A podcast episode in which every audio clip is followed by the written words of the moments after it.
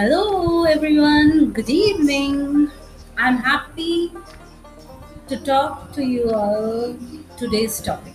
It's very interesting and it is too deep too. What could be the topic? Any guesses, guys? So, the topic today is happiness. Yes, happiness.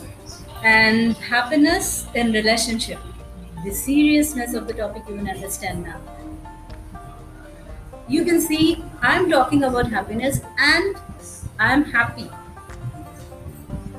But are we really, really happy in a relationship? Because many of the times I'm coming across many people who say they are happy but internally they are not. When we discuss on it, most of the time we come to know that there are pains, internal pains, which will affect the happiness of the relationship badly. So today, I would like to share a concept with you people. Try and understand. This is called the emotional bank balance.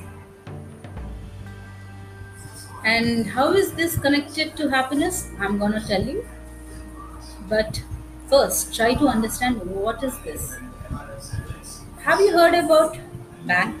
What you do in the bank? We put in money, we take out, we have a we maintain a bank balance. So in the same thing, in the same form, we have something called emotional bank balance. Now, you can imagine um, in the olden days we have uh, we used to have this balance um, जिसको हिंदी में we call तराजू uh, which used to have like two panels when you go to the court also you will see that uh, the lady in the court holds that you know justice lady holds the weight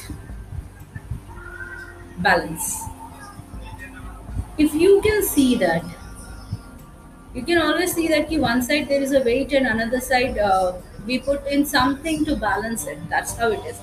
So here also in relationship emotions play a very very very important role which leads to happiness. Or else we feel that it would lead to happiness.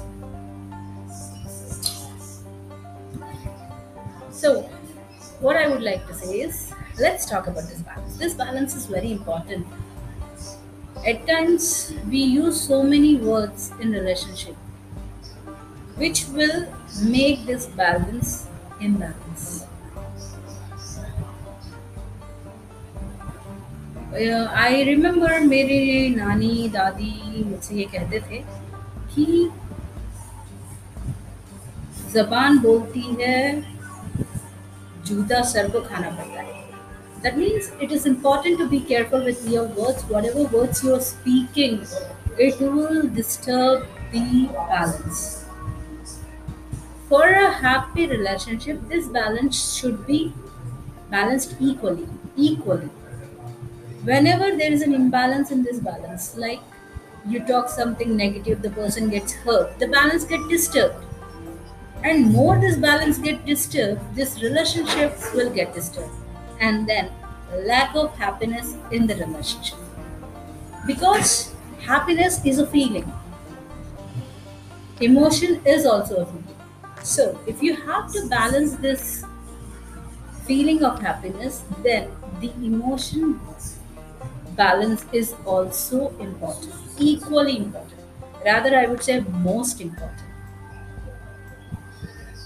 So, how do we balance this? what are the things we are supposed to be careful about? All those things i would be able to tell you in my next episode. Stay tuned with me. Thank you for coming